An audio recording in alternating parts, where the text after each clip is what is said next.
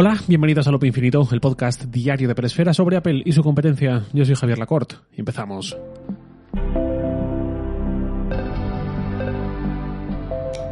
Había bastante rumor en las horas anteriores, desde el lunes, de hecho, y finalmente el martes por la tarde, sobre la hora de comer, hora española peninsular, Apple anunció lo que estaban indicando las filtraciones, actualizaciones para sus líneas de MacBook Pro y Mac Mini con los nuevos procesadores M2 Pro y M2 Max como pieza central. El MacBook Pro ha sido actualizado claramente en clave de rendimiento y velocidad y ahora tenemos 14 pulgadas, modelo base M2 Pro, igual que antes en cuanto a 16 GB de memoria y medio tera de SSD, y M2 Pro matiz importante, con 10 núcleos de CPU y 17 de GPU por 2.450 euros, es decir, 200 euros más que lo que costaba el M1 Pro. Luego, el de 12 núcleos de CPU, 19 de GPU y ya 1 tera de SSD sube hasta los 3.050 euros y finalmente un modelo M2 Max con 32 GB de RAM y 1 TB de SSD por 3.750 euros. Esto los modelos de 14 pulgadas. Luego nos vamos a los, de 16 pulgadas que parten de 12 núcleos de CPU, 19 de GPU por 3.050 euros. Es decir, la noticia en cuanto a los MacBook Pro nuevos en clave de consumo y de precio es que el modelo de 16 pulgadas ya parte por encima de los 3.000 euros. Eh, el mismo, pero con un TB de SSD, sube a 3.280 euros y finalmente M2 Max con 38 núcleos de GPU, 32 GB de RAM, 1 tera, RAM, 32 GB de memoria unificada, perdón, 1 tera de SSD por 4.200 euros.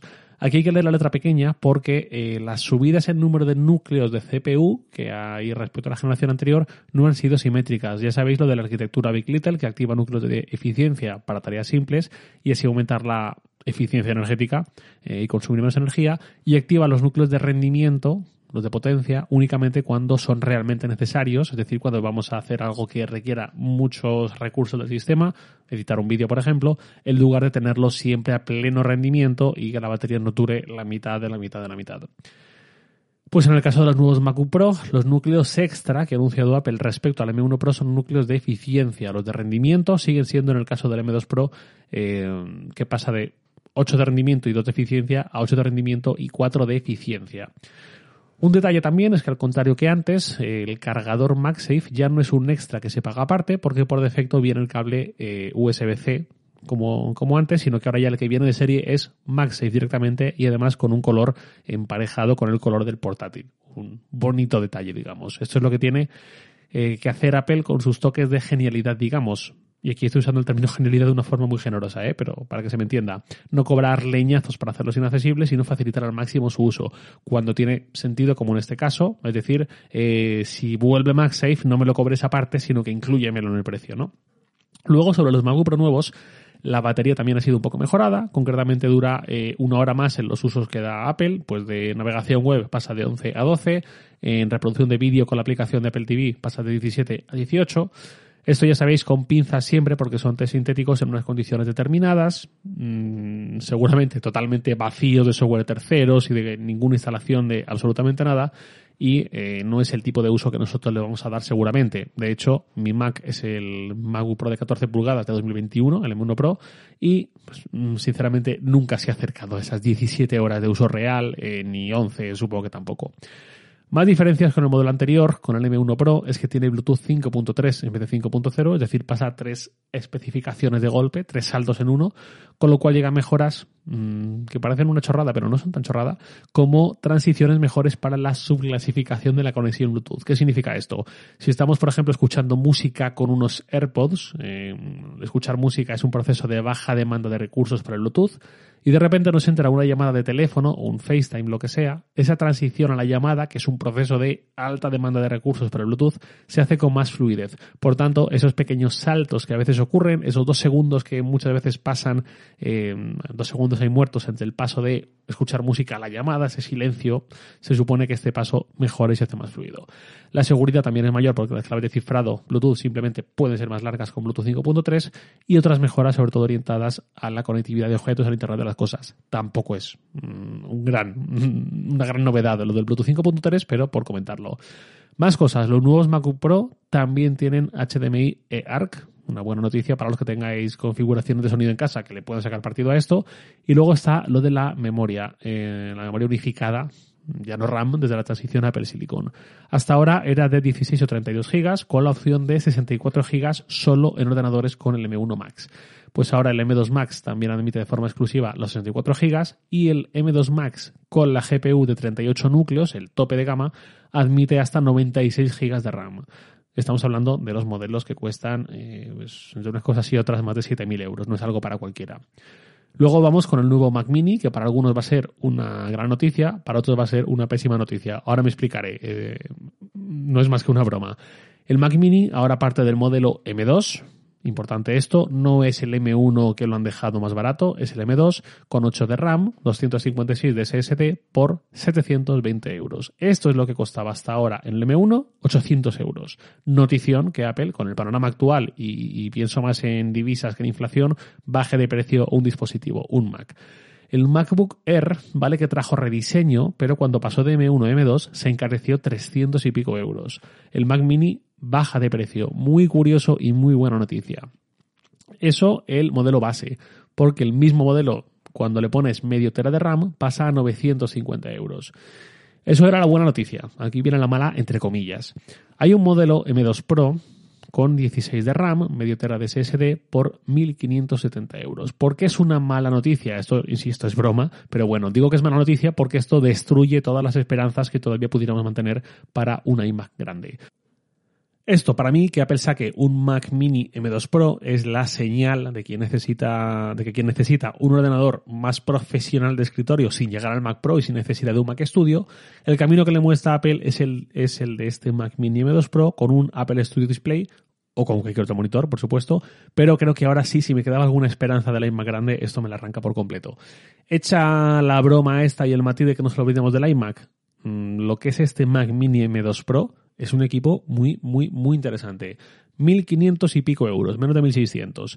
A cambio del equivalente a un MacBook Pro, al que mm, le pones la pantalla que quieras, incluso teclado, ratón que quieras. Esto lo recuerdo cuando lo dije, pero estoy convencido de que lo dije en algún episodio hace unos meses. Hacía falta o había un hueco muy claro para un M1 Pro de escritorio, que es el equivalente a un ordenador profesional, sin demasiadas pretensiones, pero por encima del chip raso para quien no quiere un portátil. No lo había. Yo esperaba que llegase en forma de iMac de 30 pulgadas o algo así en algún momento, pero la realidad me ha golpeado una vez más. Y ya dejo el iMac. Eh, insisto, me parece el Mac Mini M2 Pro un ordenador súper interesante.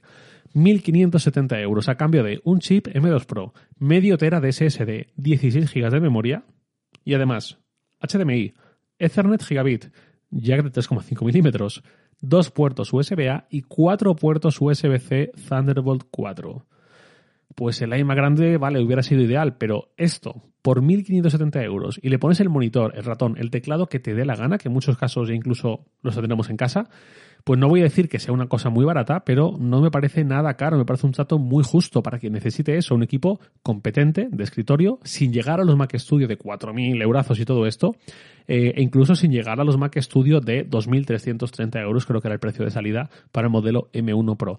Porque, aunque el Mac Mini cuando lo configuras emparejado al Mac Studio en mismas especificaciones, más o menos, eh, el precio prácticamente se equipara, eh, quien no necesita más que lo que ofrece ese Mac Mini M2 Pro de base, como podría ser mi caso perfectamente, se está ahorrando 700, mm, 800 euros.